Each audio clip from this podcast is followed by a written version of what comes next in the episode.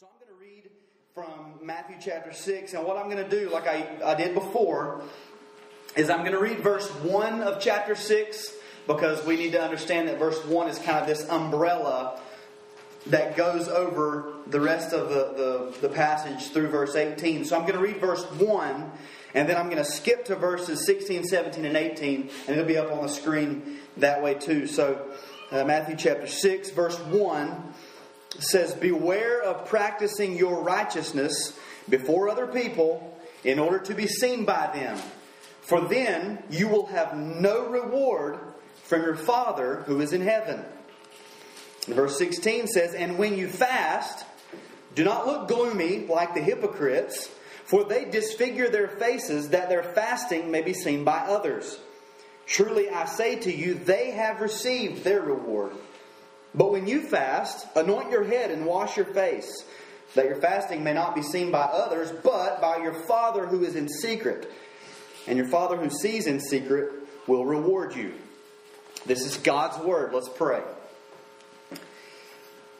Heavenly Father, I pray that you would uh, take this, this time and, and bless the reading of your word. I pray that your Spirit would come and illuminate your word.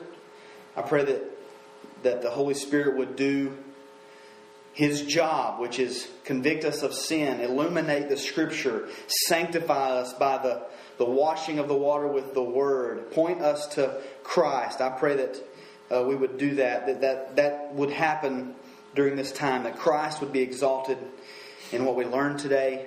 And I thank you for what you're going to do. And it's in Jesus' name that I pray. Amen. You guys can have a seat. So, as you can tell from the reading this morning, we've moved out of the Lord's Prayer and we're finishing this particular section in the Sermon on the Mount.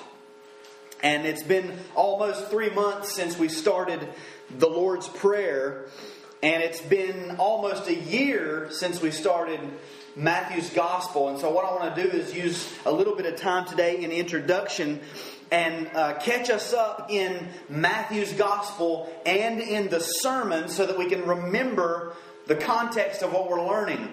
And the reason that this is necessary is that we have to know what we're reading in order to properly understand it, in order to properly interpret what's being said.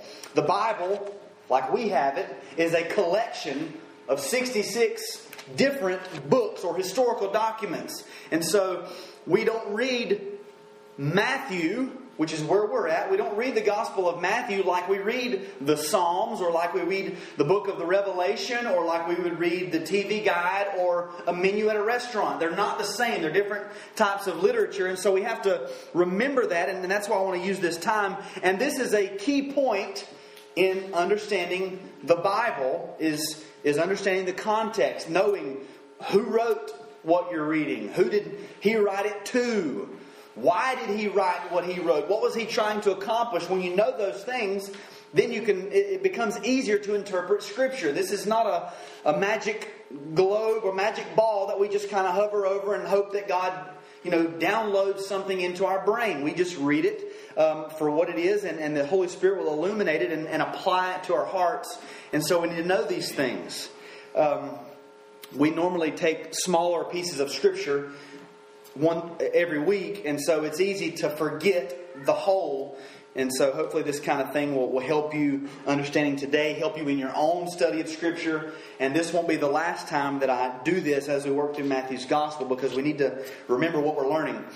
So, um, what I'm going to do is I'm going to explain, or we're going to talk about the, the context of this sermon in Matthew's Gospel. And then I'm going to talk about this little section that we're in in the sermon. And then we're going to talk about fasting in particular that's addressed in this passage. And then we're, I want to answer the question what is Jesus doing? In this sermon, he's preaching. What is his point? Why, what is he doing? Why is he saying the things that he's saying? So, context of this sermon in Matthew's gospel. We know first that Matthew is the author. Matthew was a Jew He's also known by the name Levi, and he was one of Jesus' 12 disciples. He was a Jewish man, but he was also a publican, which means he was a collector of the Roman tax. So, Romans didn't like him because he was a Jew, and Jews didn't like him because he worked for Rome. So he was probably not a very well uh, accepted person. But Jesus chose Matthew to be one of his disciples. Now, most scholars and theologians read this and they see that Matthew was writing to a Jewish audience in order to prove to them that Jesus was the Messiah that they had been promised in their Old Testament scriptures.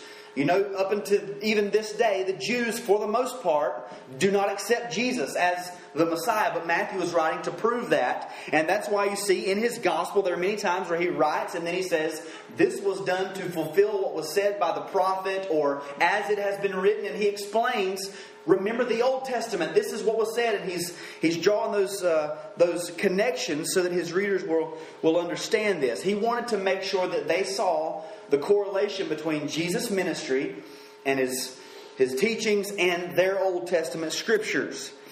If you want to flip one page over to chapter 3, um, that way your eyes can be, can be looking at what I'm looking at. After the birth narrative and, and the infant years of Jesus in chapters 1 and 2, Matthew introduces us to John the Baptist. And John the Baptist was a man, he was a prophet whose main goal was to prepare the way for the Messiah. And John preached in the wilderness regions, and his message was simple Repent, for the kingdom of heaven is at hand.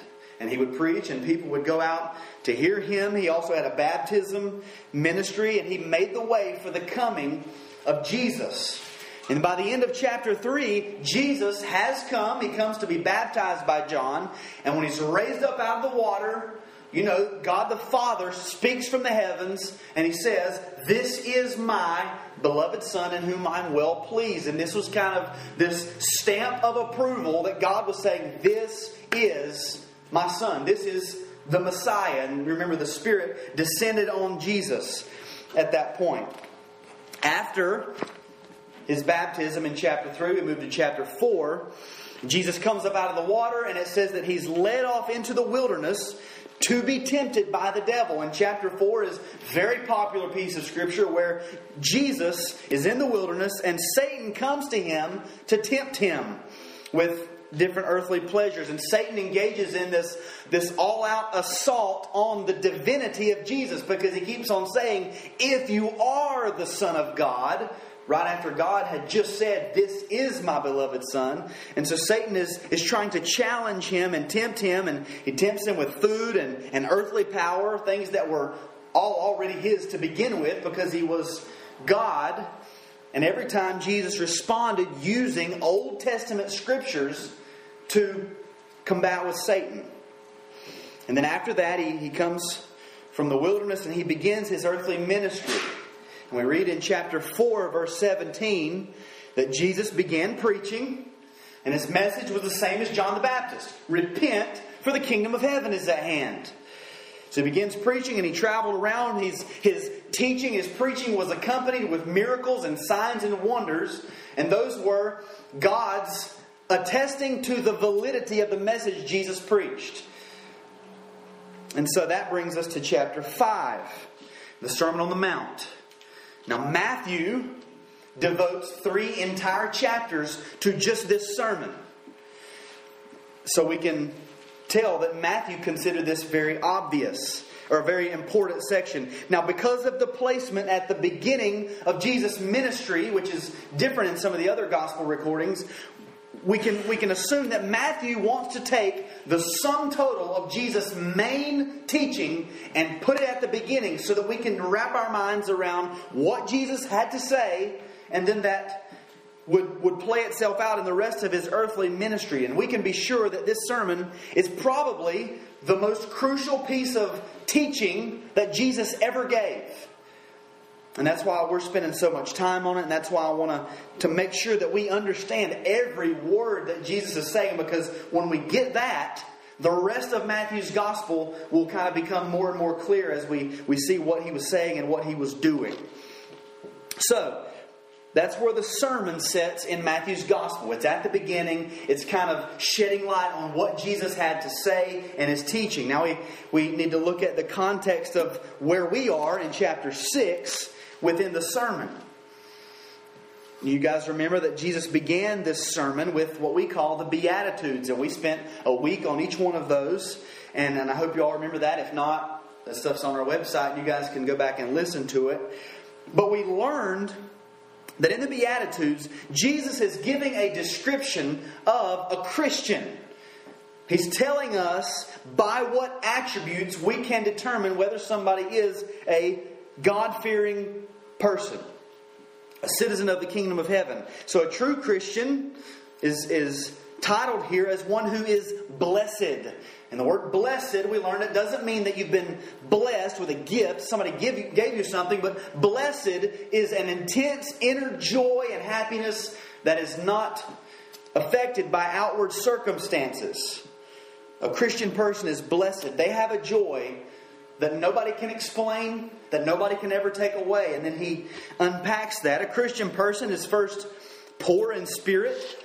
They mourn over their condition in sin. They're meek in their disposition. They hunger and thirst for righteousness. They're merciful toward other people. They're pure in heart. They aspire to live at peace with others. And then, after all that, they are persecuted for being that way. True Christians will often face persecution because of the profession of faith that we make. And then after the Beatitudes, in chapter or verses 13 through 16, we learn that a Christian person is going to live differently in the world than the rest of the world. And we're compared to salt and light.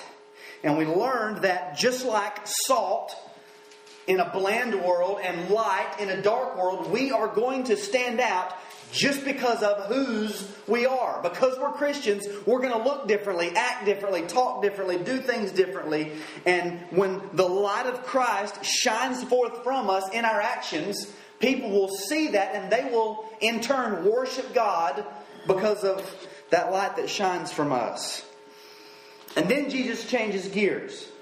In verse 17, he's just told what a truly godly person will look like He's explained that these people will expect persecution.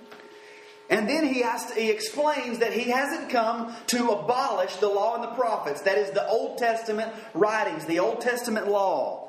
But rather, he's come to fulfill them. And it seems as if in Jesus giving the Beatitudes that maybe some would have thought wait a second, this is a new teaching. This is a, a new theology that needs to be done away with. We don't want anything new. We've got the Old Testament scriptures that God gave us. Don't give us anything new, but rather, Jesus explains He's not come to teach anything new.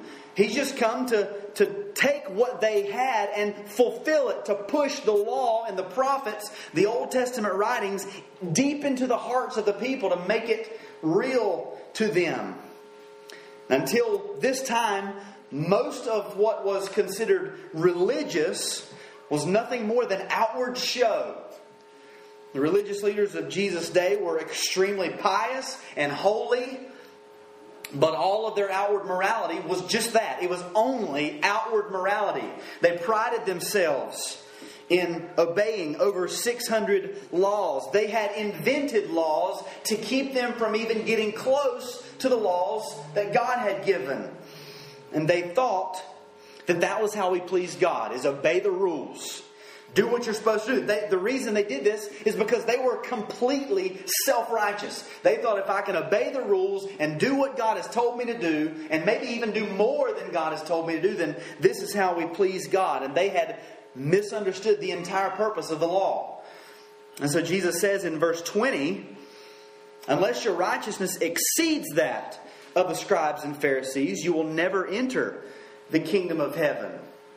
That is to say, find the most holy men you know, examine their lifestyles, and then be better than them. If you want to obey the law in order to get to heaven, just be better than the most holy people you know.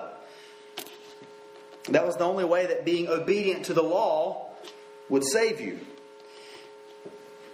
And so he begins in verses 21 through 47, and he takes specific examples from the law of Moses, and he shows how the law wasn't just about being outwardly right, but it was about a change of your heart, that your heart had to be changed.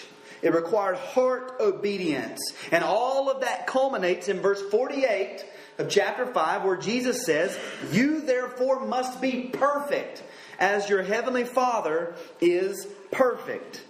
You see how that works? If you're going to obey the law, if you're going to if you're going to earn your way into God's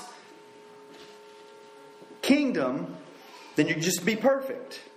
If you're going to obey the law, just obey it completely. Just be perfect like God is, and you should be fine. It says in the Old Testament over and over Be holy as the Lord your God is holy. Just be like God in everything that you do all the time, and you will earn heaven for yourself.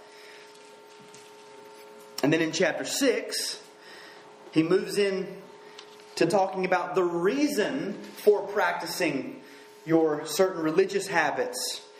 And these things aren't bad in themselves, but Jesus teaches us that we have to examine the motives that we have for doing the things that we do. It's not just what you do as a Christian, but it's how you do it. You can do all the right things just like the Pharisees and still be so far from God because it's not just what you do, but how you do it. And we saw, we just read in verse 1 of chapter 6 Beware of practicing your righteousness before other people in order to be seen by them, for then you will have no reward from your Father who is in heaven.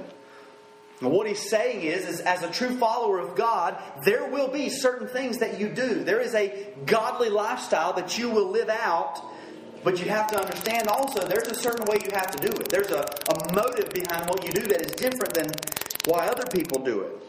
So he started off with giving to the needy, and then he taught on prayer, which we just came out of. And then today we're going to look at this particular act of fasting. All of that is the background getting us to where we are today.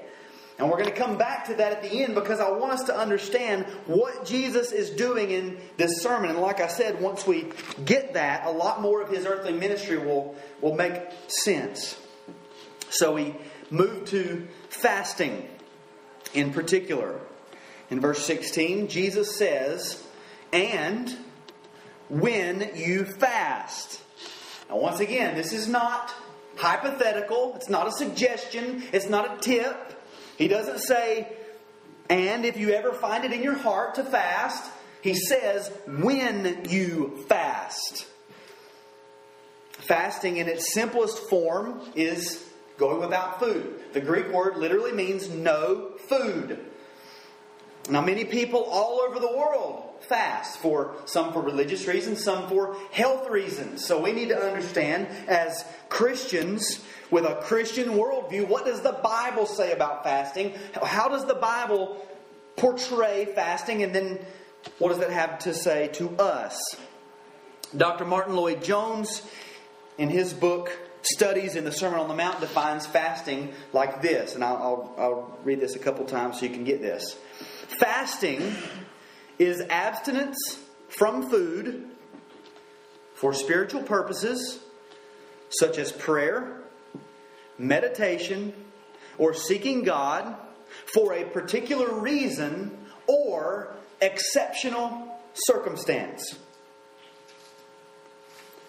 Fasting is abstinence from food for spiritual purposes such as prayer, meditation, or seeking God for a particular reason or exceptional circumstance. Fasting is not a spiritual discipline like prayer. We should always be disciplining ourselves, but we can't always be fasting. If we never eat, we'll die. See how that works? The Bible says pray without ceasing, it doesn't say stop eating. So we need to learn what the Bible says about fasting. How does the Bible teach?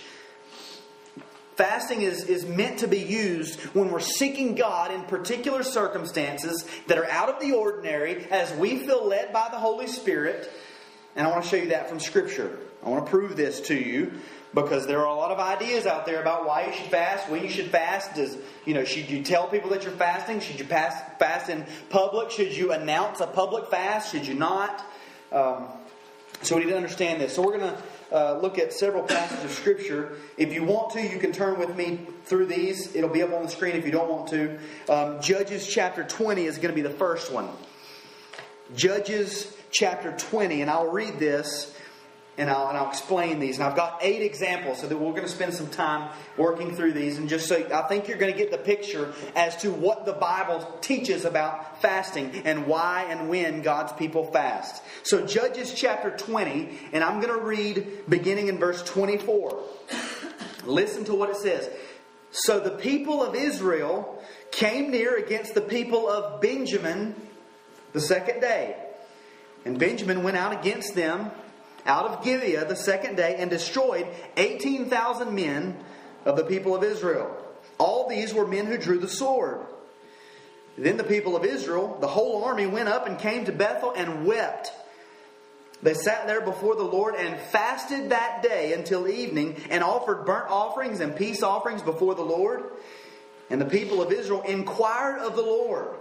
For the ark of the covenant of God was there in those days, and Phinehas, the son of Eleazar, son of Aaron, ministered before it in those days, saying, Shall we go out once more to battle against our brothers, the people of Benjamin, or shall we cease?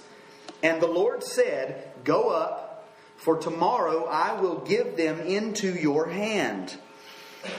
Now, as you can see there, you might have probably noticed the people of Israel are in a battle against the, the single tribe of Benjamin. This is infighting. These are their kinsmen. The Benjamites had already killed, after this point, second day, 40,000 of Israel's men. Now, Israel started out with 400,000 men, and the Benjamites started out with 26,700. So the odds are in Israel's favor. But the Benjamites are putting a hurting on the Israelites. They're killing them, they're, they're destroying them. So Israel doesn't know what to do. These guys are killing us. We have way more men, and they're killing us. What do we do? Oh, should we keep on fighting? Do we go out and lose more of our people? God, what do we do? And what did they do? They fasted, they offered sacrifices, and they prayed, and God answered. The next one is 2 Samuel chapter 12. And I'll begin reading at the end of verse 15. It says, And the Lord afflicted the child that Uriah's wife bore to David, and he became sick. David therefore sought God on behalf of the child, and David fasted and went in and lay all night on the ground.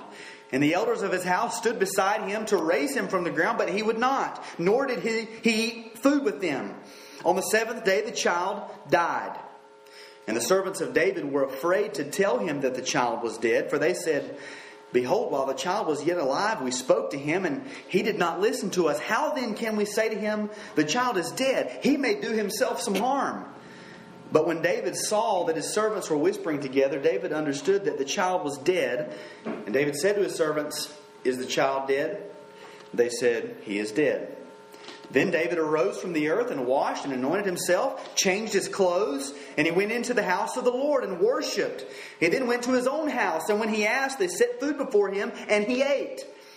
And then his servant said to him, What is this thing you have done? You fasted and wept for the child while he was alive, but when the child died, you arose and ate food. And he said, while the child was alive, I fasted and wept, for I said, Who knows whether the Lord will be gracious to me that the child may live? But now he is dead. Why should I fast? Can I bring him back again? I shall go to him, but he will not return to me. So here, You've got this child who is the offspring of David and Bathsheba, the fruit of David's sin with Bathsheba. And according to the promise of God, the child is born is sick and apparently nearing death. Now, parents, imagine you've waited nine months for a child, the child is born, and the doctors come to you and they say, Child's not going to make it. We're just counting down the minutes. So you don't know. More than likely going to die. There's nothing you can do about it. You want your child to live, but you have nothing. You have no hand in it. You can't do anything about it. So what do you do? That was David's situation, and what did he do?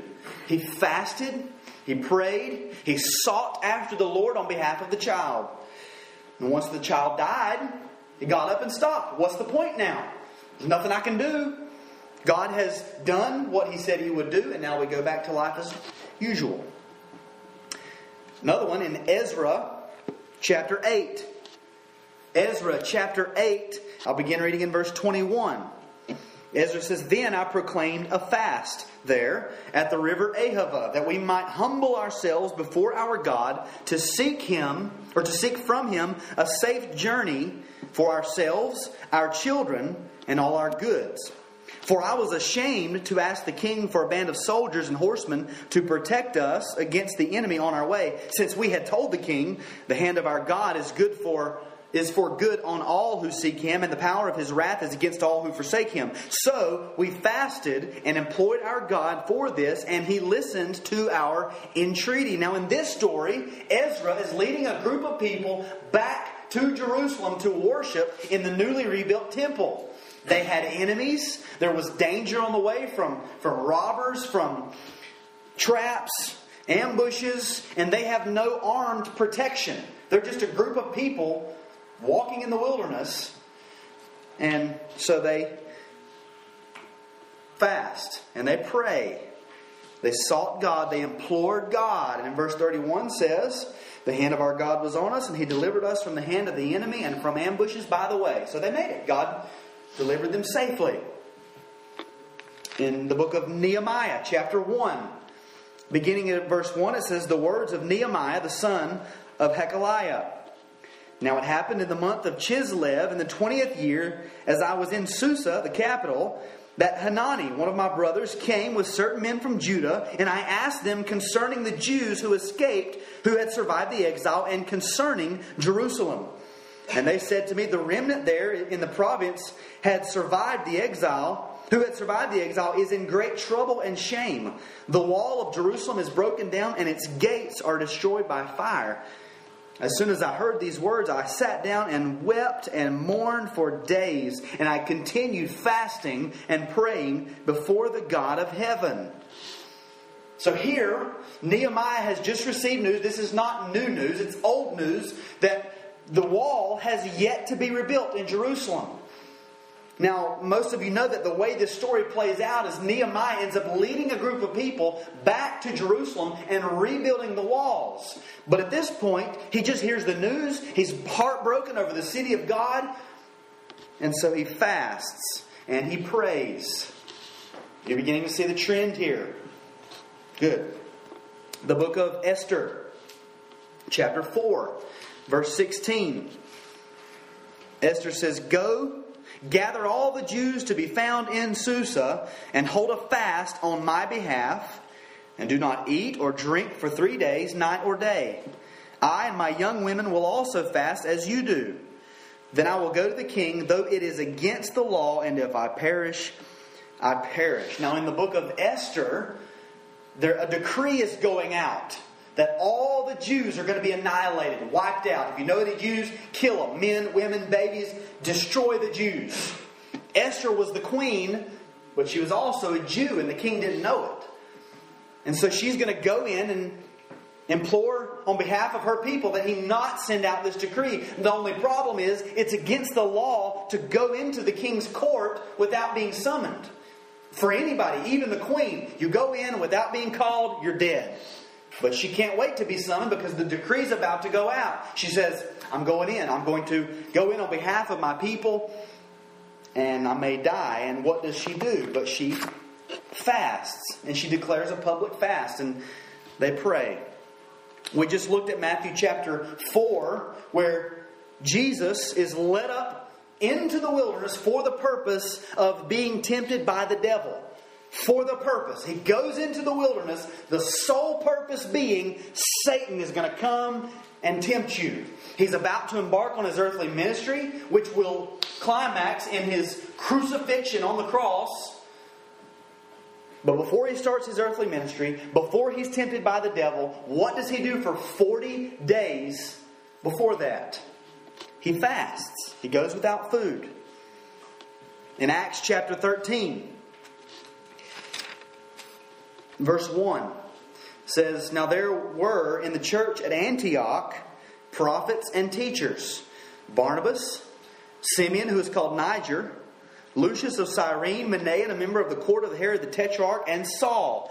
And while they were worshiping the Lord and fasting, the Holy Spirit said, Set apart for me Barnabas and Saul for the work to which I have called them. Then, after fasting and praying, they laid their hands on them and sent them off. Now, this one's a little different, but it still proves the same point. In this example of fasting, those who were involved didn't know what was about to happen. As far as we can tell, they were just doing what they often did during those early apostolic times as they were worshiping and fasting, seeing what God was going to have them do next. And during this time of worship, the Holy Spirit comes. He tells them, set aside Saul, or as we know him as Paul, and Barnabas for something. They don't know what, just set them apart. And so they do that.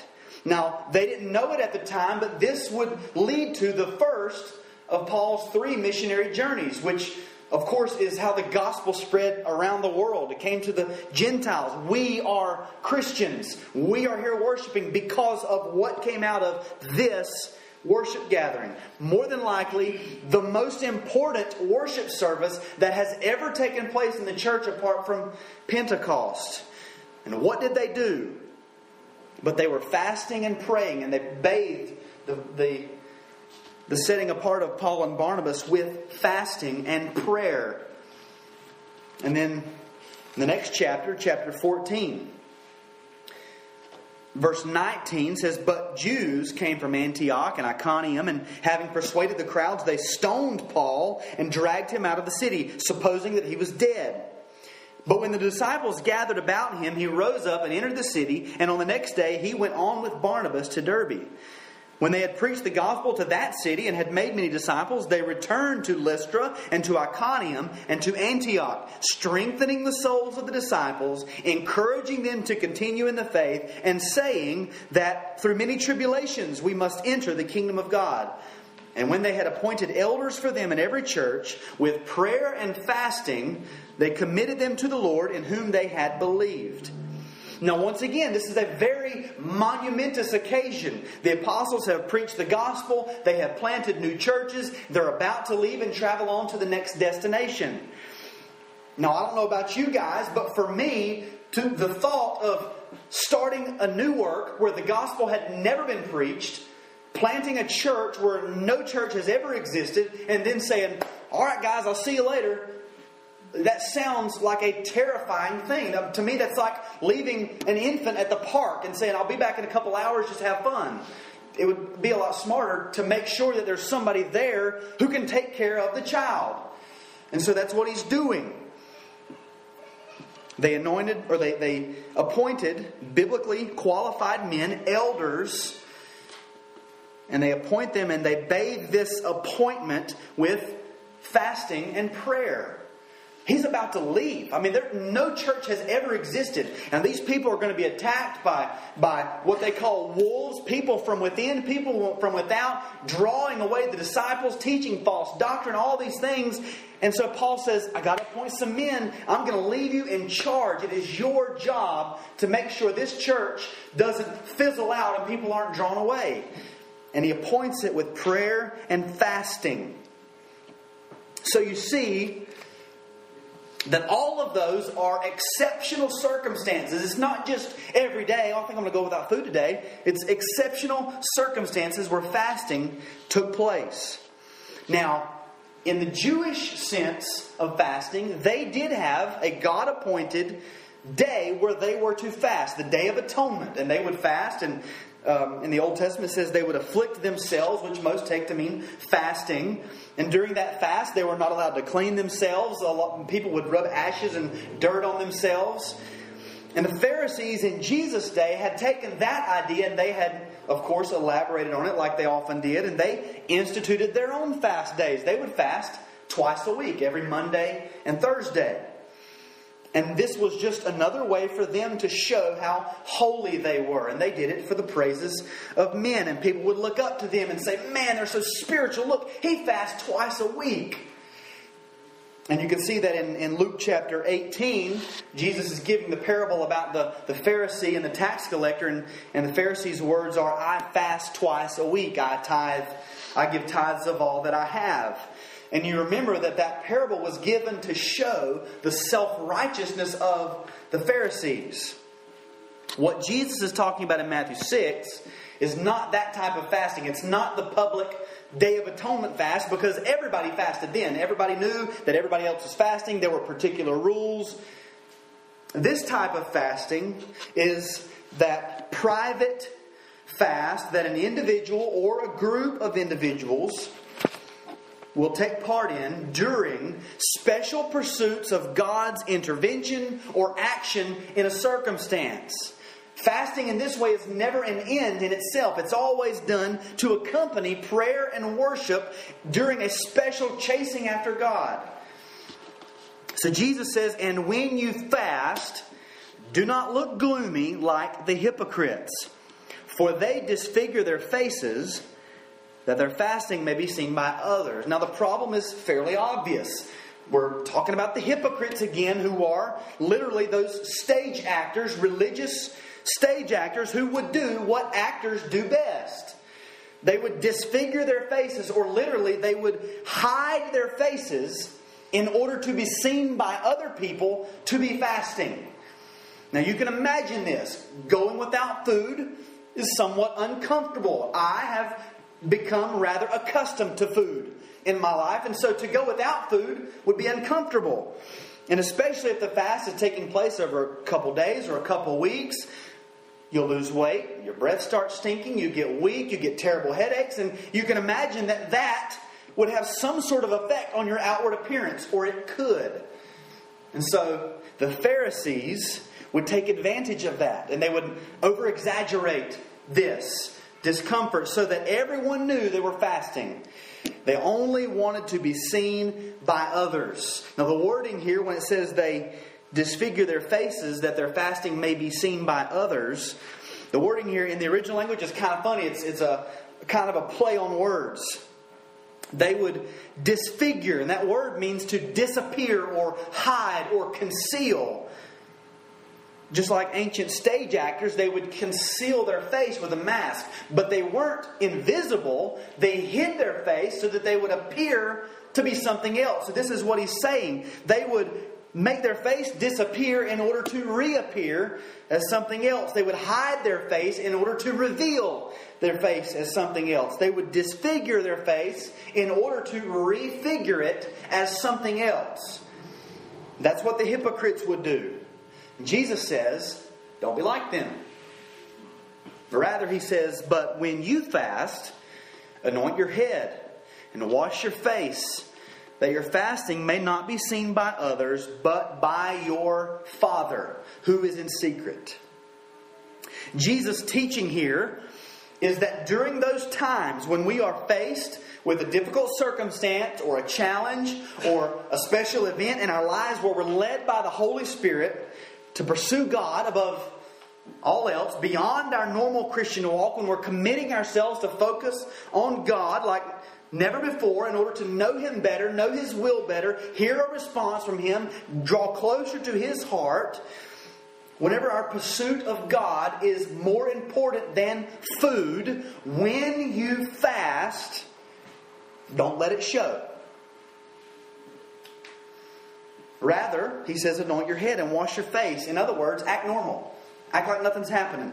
Clean yourself up. Look happy. Don't let your spiritual life show through just so other people can see. Our desire should be that God sees what we're doing. And God doesn't have to be a, see a sad face to know what we're going through.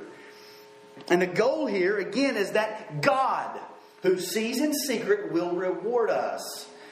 We are after that reward that only God can give. See, the hypocrites were fasting in order to be seen by others. That was their goal. That was what they were working for. That was their payment. And Jesus says they have received it. They have received their reward. They want the praises of men. That's what they've got. And one second after they die, all of those praises will be gone, and they will be left to deal with judgment from God. We're not working for that goal. That's not why we do what we do. We're not slaves to the praises of men, we're slaves to God. We are after that reward that He will give us someday. Our fasting, our prayer, our giving to the needy, our righteous deeds are for God and Him alone. That's all that we're working for. That's all that matters is what God thinks and what God sees and the reward that God gives. And that's what is being taught here in these verses about fasting. There will be times when you are led to pursue God, focus on God, chase after God, desire something from God in such a manner that food is just a hindrance. Food will only get in my way at this point. Your physical well being placed on the back burner. I need God. I don't need food right now. What I need is God to come through in this situation.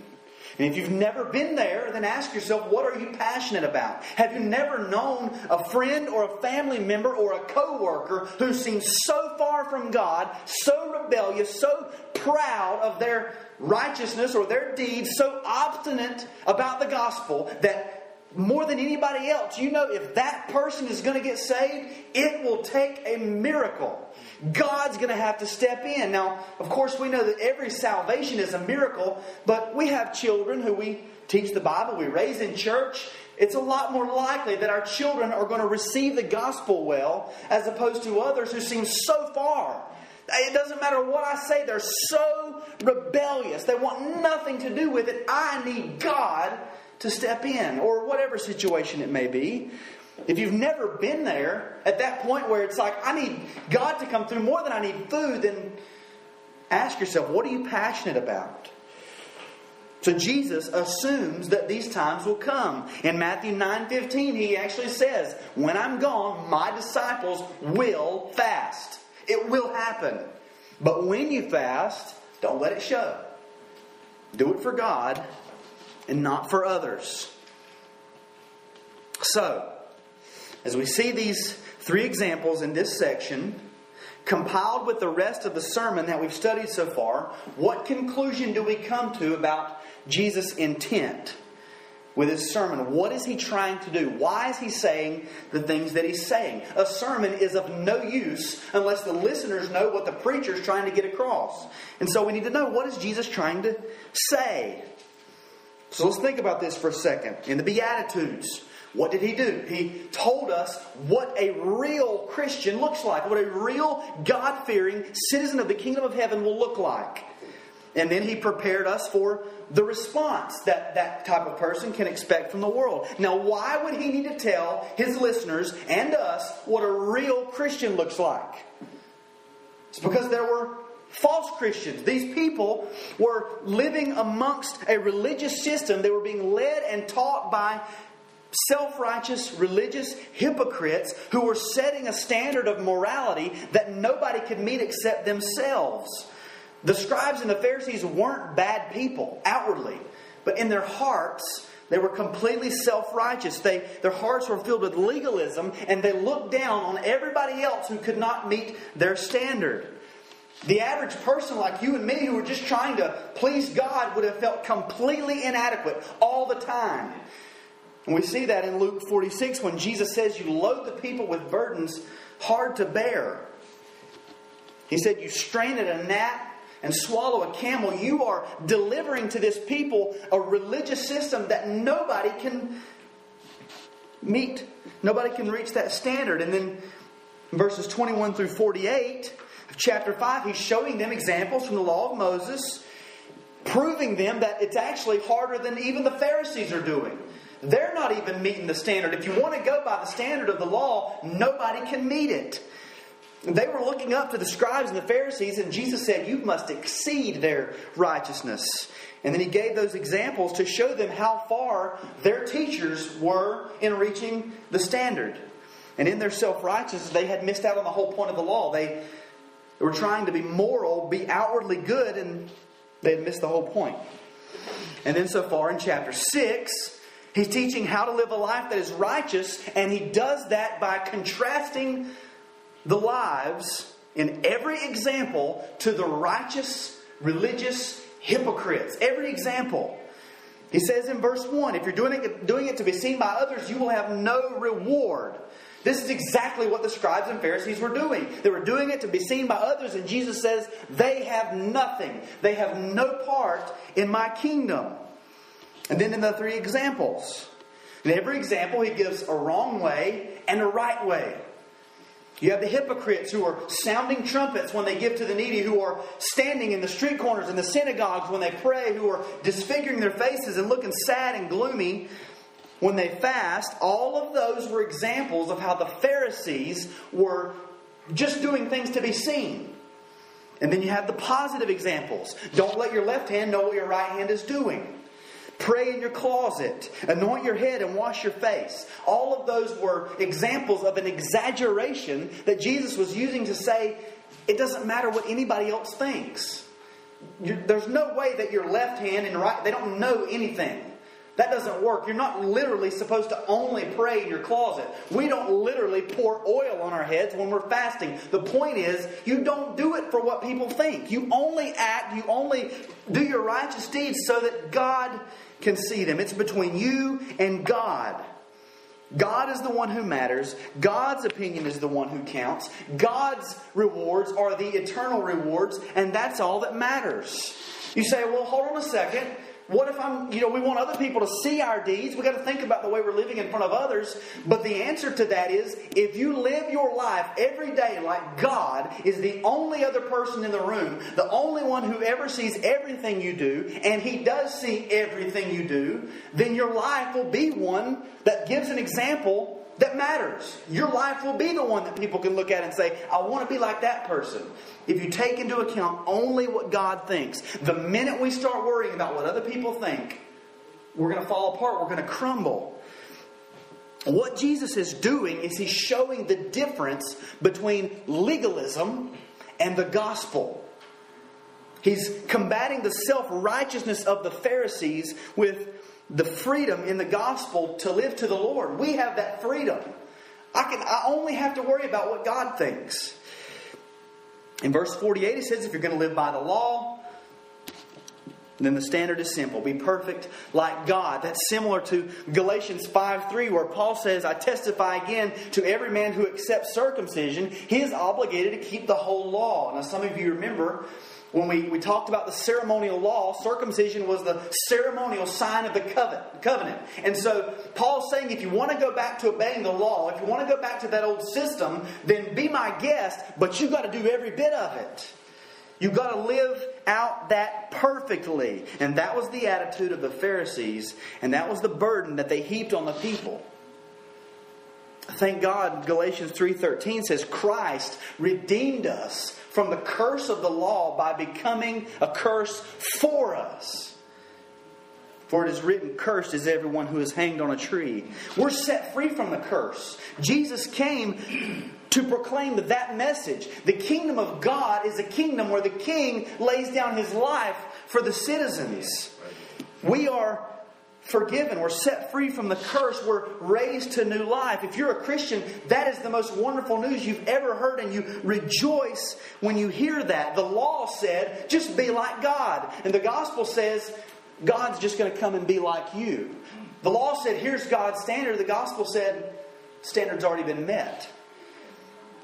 So, Jesus, in this sermon, the Sermon on the Mount, he's describing for his listeners what life, or what the life of true and honest godliness and piety looks like in contrast to the evil, back-breaking legalism that the Pharisees had purported for so long.